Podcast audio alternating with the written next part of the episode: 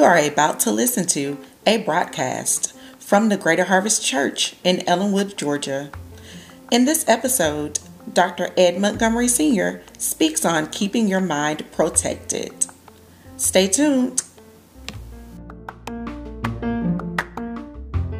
But in the book of First Chronicles, the 21st chapter, by way of background, this chapter is really speaking about events that occurred in the life of King David.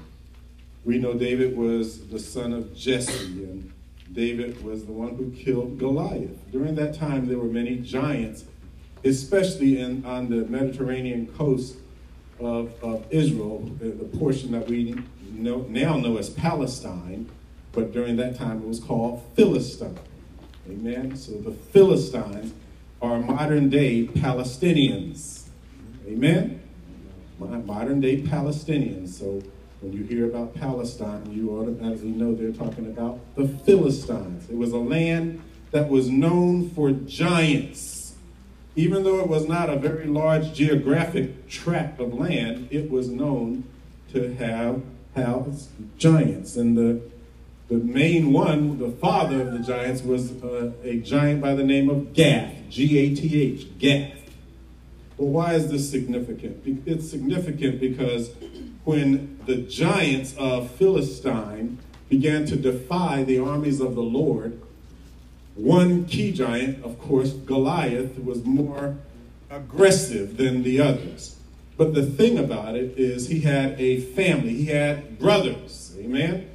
Yeah, he had brothers, Lahmi and, and Seth. He had a lot of other brothers. So it was appropriate when David went out and, and saw that Goliath was defying the armies of the Lord, it was appropriate for the Lord to equip David with several stones. He, he, he didn't just put one stone in his bag or his script, but he put several stones in his script. Because y'all know how it is when especially if you're in a fight and you're getting beat up, but you have relatives, what do the relatives come and do? They help, they jump in, amen? They help, they try to help you to fight. And so, so yeah, Goliath, his brothers were there and they were down in the land of Philistine, so it wouldn't have taken them long to get them to where Goliath was in order to try and help if the battle was going badly. But David, of course, we know from history that David defeated Goliath. David went on to have several other battles. He had one battle after the other. It got to the point where David trained his servants and his soldiers so well that he began to break them up into companies. And, and they began to win battles themselves. They, some of them slew 30,000 people, greater, more than 30,000 people Another group slew, uh, killed more than 70,000 people. That's a lot of people if you're in a war. So David got accustomed to working with his armies and to defeating his enemies. He got accustomed to it. David was like, well, how many people are we going up against? If they say, well, we're going up against five or 6,000 uh, people, David would be, all right, no problem. We should be able to take care of this pretty quickly. So he began to to, to destroy the armies that were defying them. And as such, as he began to conquer them, he would take the spoils or the proceeds or the goods that they owned and he'd take them back to his own country and they would put them in the treasury. They had gold, they had silver, they had brass, they had iron, all kinds of jewels they, that those countries had. David and his armies, the children of Israel, would confiscate those. They would just basically claim those and they would own them because they won them in battle. They were the artifacts of war. So they would win them and they had them. They accumulated a lot over time.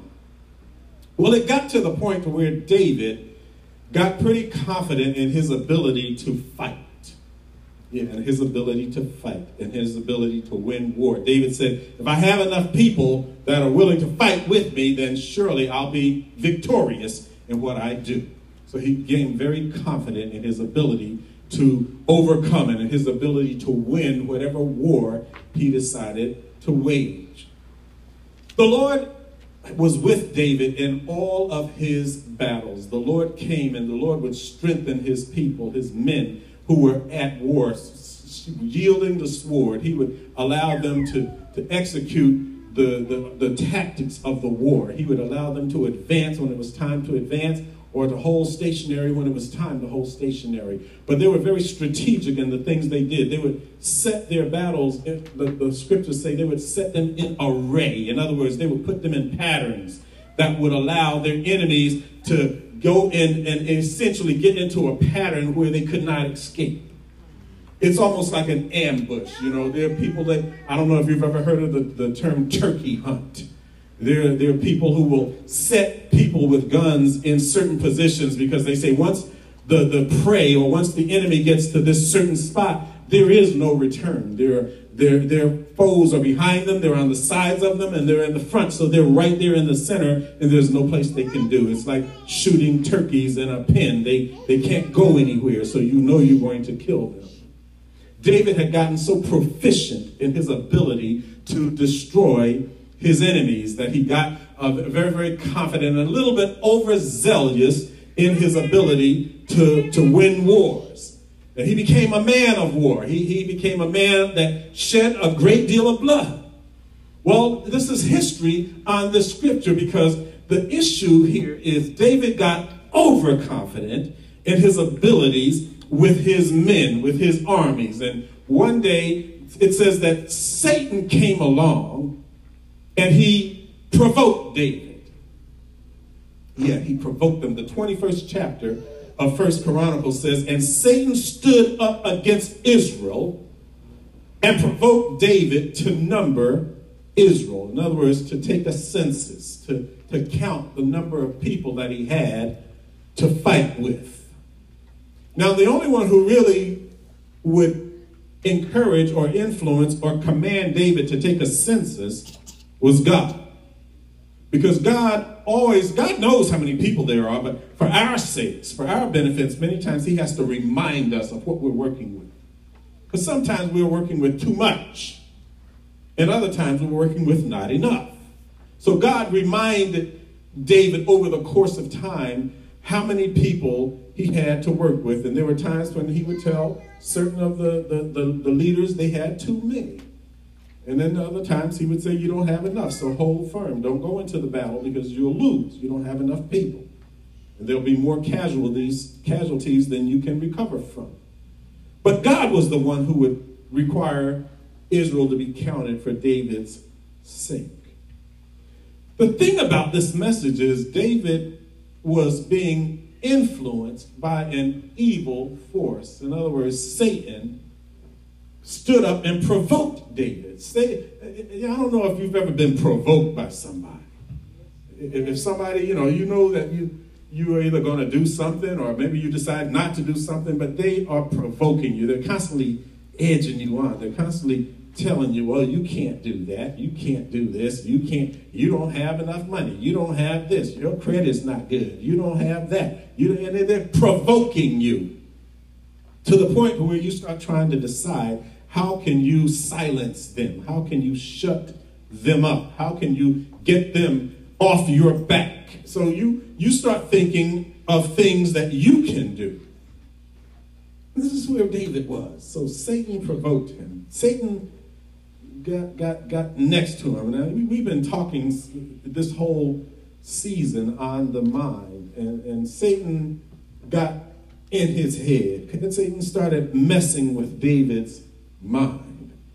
He started telling him that uh, you think you are bad, don't you? You think you have a lot of, uh, of prowess, prowess in killing and going and conquering your enemies. You think that y'all can't lose a battle. But I got news for you. I got something out there that, that can come against you because, see, y'all don't have enough people to win the battles that I'm getting ready to put in array against you. And, and, and David, no doubt, David began to think about that thing because I'm sure the emissaries or the ambassadors of Satan came and said these things to David. And see, sometimes the Lord will, will position you in such a way to where you'll have your enemies right there amongst you. You'll have people that are, are traitors, people that are, are rebellious, people that are, are conspirators and co conspirators right among you. You think you can rely on them, but you realize later on that you can't because they were part of the enemy's camp. So as they began to speak to David and saying, we don't know, you know, we don't think we can win some of these battles that you're talking about we need to go fight and some of the land that you said we need to conquer and to, oh, to, to take. And it started messing with David's mind. So David started leaning to his own understanding and saying, before I go out to this next battle, one of the things I'm going to do is take account to make sure I've got enough people to fight. And God did not tell him to do that. Because you see, God had gotten to where he wanted David to rely on him when he fought his battles. God wanted David to rely on the Lord, not to rely on his own intellect, his own will, his education, his strength. He didn't want him to rely on it. He wanted him to rely on God. But David says, I'm going to count the people. And, and he, he sent out the word. He gave a commandment to one of his chief, his chief soldiers or his chief captains, Joab, and he said, count the people you know, we've won all these battles and we've done well, you know, and I've got it in my mind what I want to do. So go ahead and take a census. Take a census and find out how many strong men who can fight that we have to work with. And Joab realized something's not right about this because you didn't say the Lord commanded us to take the census. You're saying you did. So this sounds like a self initiative, sounds like something you've gotten in your mind that you're going to do in order to, before you go to fight the next nation. God was displeased because it said to him, I'm not relying on you, Lord, but I'm relying on the number of people I have to work with to fight. with. I can train them real good. Yes. I can teach them how to fight, but I just have to have enough of them in order to be able to win the battle. And the Lord was displeased because you can imagine God saying, out of all of the battles that I've had you to fight, including Goliath, that was not on you. That was not your strength, but I did it because I was the one that was in the midst. I'm the one that helped you to win the battle. Yeah. Right. But now all of a sudden you you feel you can do this on your own. Uh-huh. Yeah, you, you you've got it in your mind that you can do this without God. Mm-hmm. So he says, I'm going to back up for a second and see how this works out for you.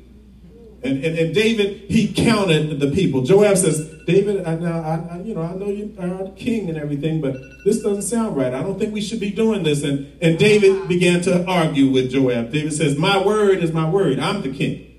Uh-oh, now we're getting the big hit.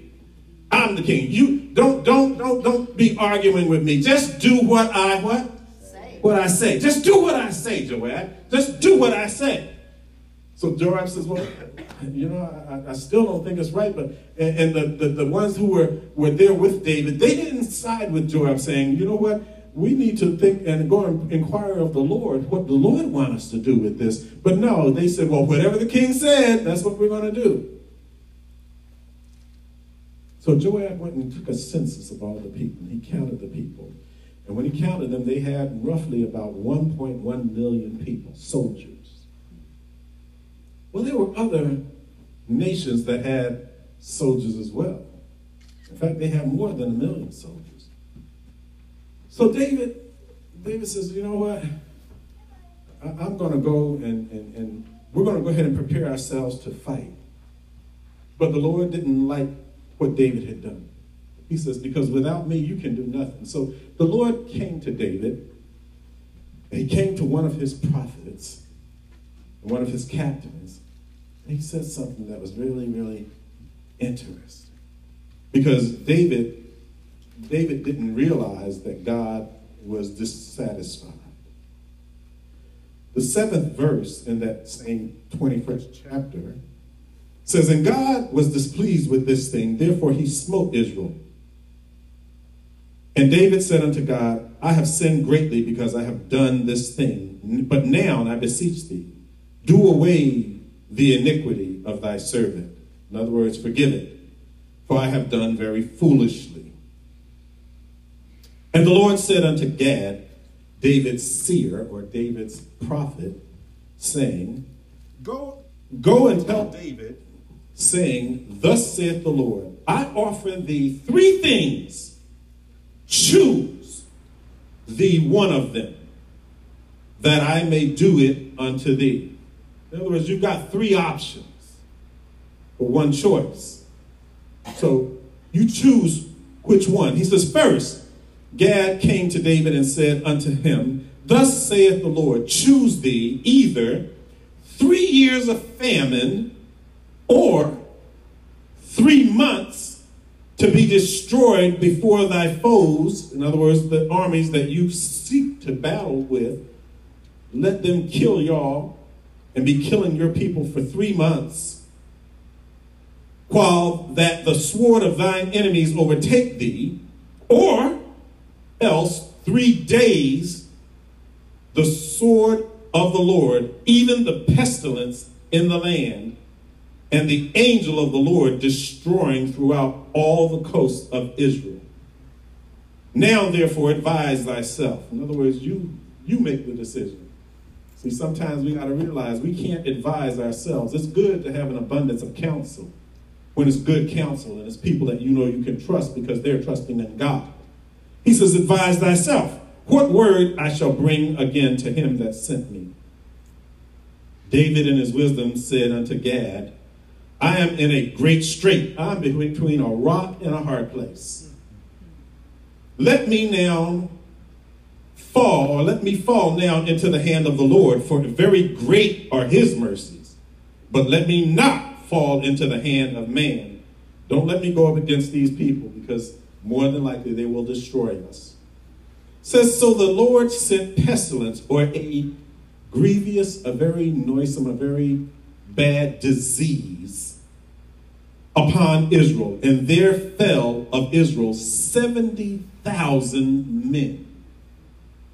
When God decides he's not happy with something, he doesn't play. That's right. He really doesn't. He, he executes his judgment. He don't play. It says, and God sent an angel unto Jerusalem to destroy it. And as he was destroying, in other words, killing all of the people with the pestilence, it says, it, he repented him of the evil and said to the angel that destroyed it, It is enough. Stay now or stop now hold thine hand. And the angel of the Lord stood by the threshing floor of Ornan, the Jebusite. Read this because this is in perspective, because that one angel, in destroying Israel with pestilence, in other words, with disease, all the angel did was afflict every last one that was going to be diseased. He afflicted them.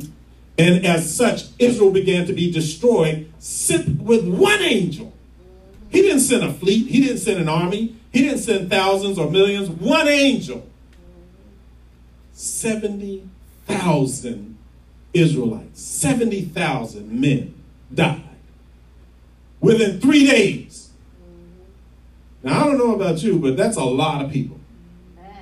That's a lot of people to be lost in three days. But that angel, he stood his hand, but he kept his sword drawn. Because he didn't know whether David was going to repent or what. And, and he was just, all the angel was doing was what the word of the Lord said. Amen. See, there's something about angels you've got to understand. They execute God's command. That's right. They don't ask questions, why should I do this, Lord? Or there's children, there's women, there's babies there. No, no, the angel said, what did you say for me to do? And that whatever the Lord commanded them to do, that's what the angel does. I don't care if you go, but I'm I'm this person, I'm from so and so family. The angel doesn't care. The angel says, This is the word of the Lord, and this is what I'm going to do. Uh-huh. You got to understand that about God's God's angels. Because some of them they don't listen to you. They listen to God. Which was exactly what God wanted David to do. Dave, God says, don't listen to your own mind. And worse, don't listen to the enemy, Satan. I don't care how much he's trying to provoke you. Don't let the enemy provoke you into a fight that you can't win. That's right. I'll say it again. Don't let the enemy provoke you into a fight that you can't win. Mm-hmm. Well, Pastor, how do, how do we know that we can't win? Because the enemy doesn't want you to fight something that he knows you can win. Mm-hmm. He wants you to fight something that's over your head. He wants you to fight something where the odds are definitely against you. And he'll make them look like they're with you, make it look like you can win when all the time he's setting you up for a fall. but he'll provoke you because when you start trusting and praying to God, the enemy will try and say the opposite. Oh, you can do it. You can do it. You got so many people. You can do it. You got more people than this other nation. So you know you're going to win. So why don't you fight them? What, what's the matter with you? You're scared? What's going on? So the enemy will provoke you when you let him get in your head, get in your mind. David made the mistake of listening and allowing the enemy to get to his mind. And as he did, he began to do the wrong thing in preparation for the battle. So the angel of the Lord came and he destroyed 70,000 people in three days. That's a lot of people lost in three days. But God says it's enough. I, you know, this, I understand the severity of it. I, I do. He just told the angel, destroy Israel. And the angel went about doing that. But God says, you know what? Whoa, whoa, whoa, wait a minute, wait a minute. This, I don't want to destroy them all because I, they still have my promise. They still have my grace. They still have my, my promises that I made. So I'm not going to destroy them all. So he told the angel to stop destroying. Stay your hand. Hold up. And the angel did. The thing here, though, it says then that, that David said unto God in the 17th verse, he says, Is it not I that commanded the people to be numbered? Even I it is that have sinned and done evil. Indeed, but as for these sheep, these children, these women, these people that are innocent, what have they done? Let thy hand, I pray thee, O Lord my God, be on me and on my father's house, but not on thy people, that they should be plagued. In other words, that they should die from this pestilence, from these diseases. So David prayed not for himself, but for the people that he was responsible for. And as he prayed for them, the Lord heard his prayer. He did. The Lord heard his prayer. It says, Then the angel of the Lord commanded Gad to say to David that David should go up and set up an altar unto the Lord in the threshing floor of Ornan the Jebusite. And David went up at the saying of Gad, which he spake in the name of the Lord. Turn with me now to the book of Ephesians, the sixth chapter. And I'll actually start reading at the 10th verse, Ephesians 6 and 10. Paul begins to speak to them. He says, Finally, my brethren, be strong in the Lord and in the power of his might.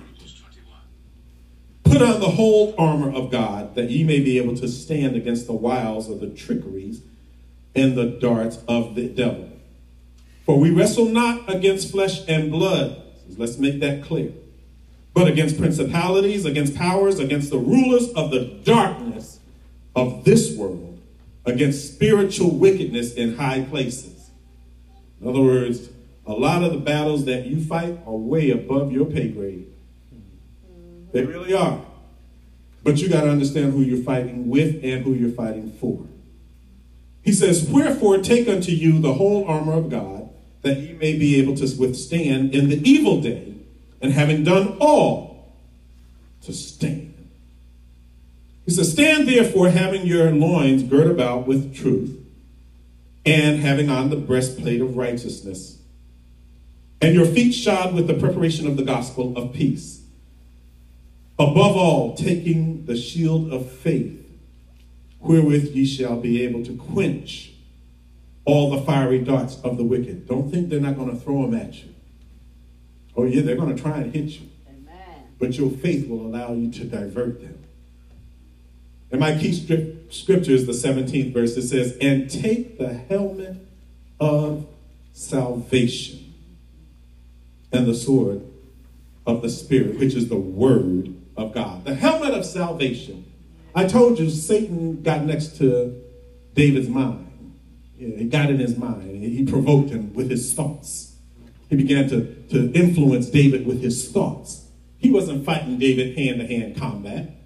No. He didn't have an Uzi shooting at David. No. Or, or AR 15 shooting at David. No. He had his thoughts. He was attacking them in his mind. Yes. So that's why the scripture is so appropriate because it says for us to take the helmet of salvation. In other words, cover your mind with the fact that you're already saved. Amen. Salvation. Yes. Salvation. Salvaged. You're already protected. You're already saved. You're already reclaimed. Protect your mind with that. Don't let other foolishness get in your mind. Don't let other provoke provocative things get in your mind. Yes. Keep that helmet on. That helmet, that protection, which is the word of God, that protection on your mind so that you can be protected when the enemy comes to attack you in your mind. Yes. Yes. Do you think the enemy's not going to try and attack your mind? Yes, he is. When God has blessed you with healing, Yes. so that if you get sick, you can pray, Lord, heal me, and you get healed. Uh-huh. Well, that convinces you that God is a healer. Yes. You get that locked in your mind. I know my God is a healer. Why? Because he healed me. You get that in your mind. When God has provided from you, for you, you said, I know God is my Jehovah Jireh. Uh. Why? Because he's already made way. He's provided for me. He gives me a place to stay. He gives me my food, my raiment. He does the things for me that I need done. So uh. you know this with God. It's in your mind. Yes. And, and, and, and the, the writer tells us, David says, you got to protect that thing. You got to protect that mind because if not, the enemy will come and he won't attack you with things that he knows you already know. Mm-mm. No, he wants to get into your mind and provoke your mind to think about things the wrong way. He wants to mess with your mind. Turn to your neighbor and say, the enemy wants to mess. With your mind.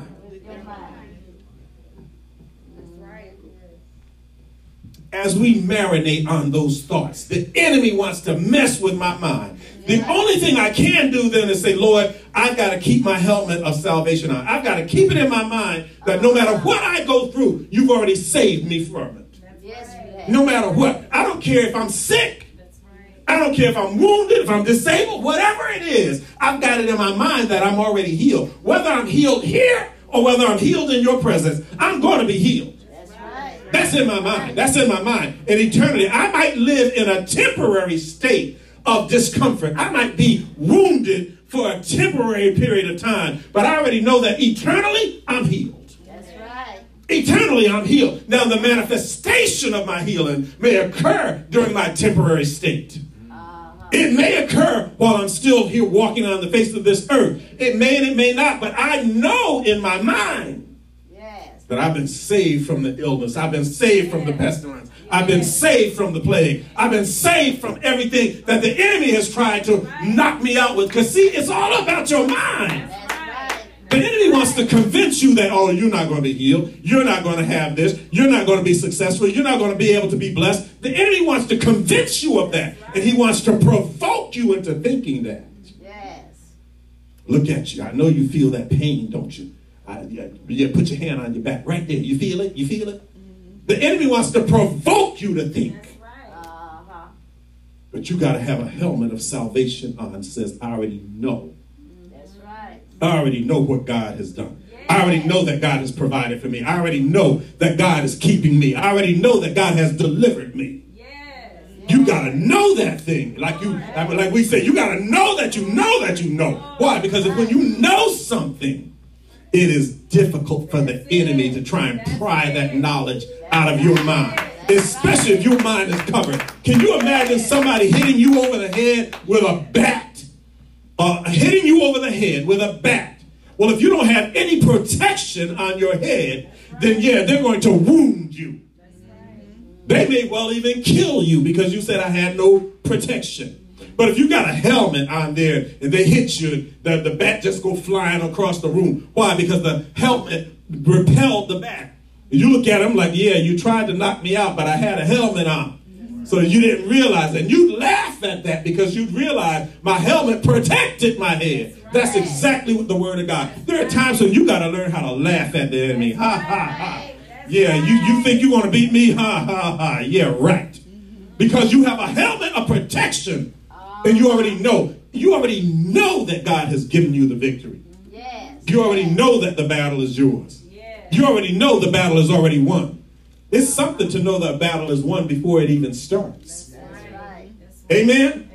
I don't know if you've ever been in a fight where you already know the outcome of that fight. You already know, I, I already know we're going to win this. I know that's We- right. the- the- today is Super Bowl day, right? And there's some people that says, I think San Francisco is going to win. There are other ones that says Kansas City is going to win. They don't know. They don't know. They say they do a, coin toss to see who gets the ball first and all of that. But they don't know who's going to win the game. They say there are odds. And there's some who are voting for San Francisco that says, yeah, you know, San Francisco has a better record. They do. They have a better record. They've defeated more of their, their uh, opponents than Kansas City had. And there are others who get in their minds, Brother EJ, that will say, but Kansas City has the better defense. And Kansas, Kansas City seems like they're the more aggressive. They're more hungry. They really want to win. San Francisco has won before. What are they starting to do? They're starting to provoke their mind. They're starting to provoke their opponent's mind. And they'll tell them, I, I, I believe I know who's going to win, but they don't know who's going to win. They say it's a game of chance.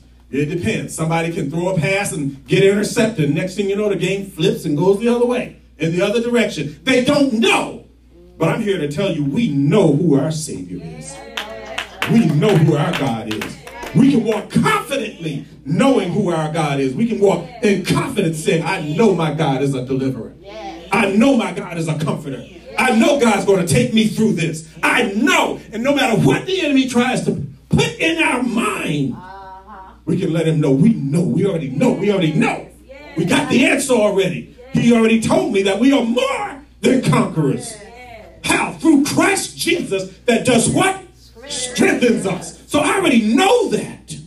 Don't let the enemy come telling you you're weak in this area. You can't do this. You can't do that. You're too weak to do it on your own. Say the devil is a liar.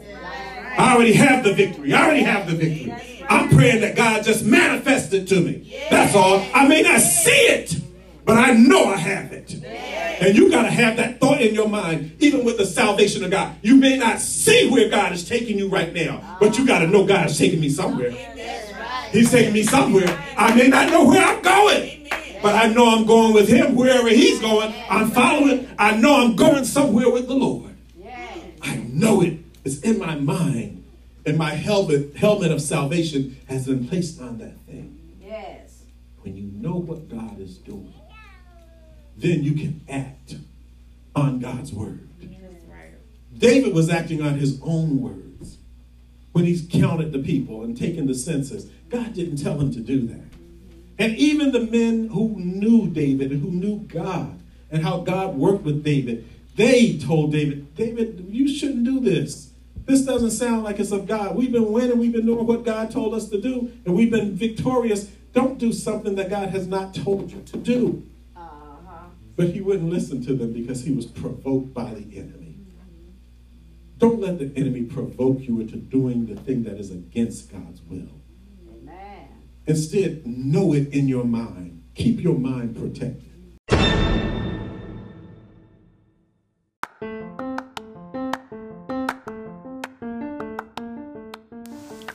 You have just listened to another episode of the Greater Harvest Podcast.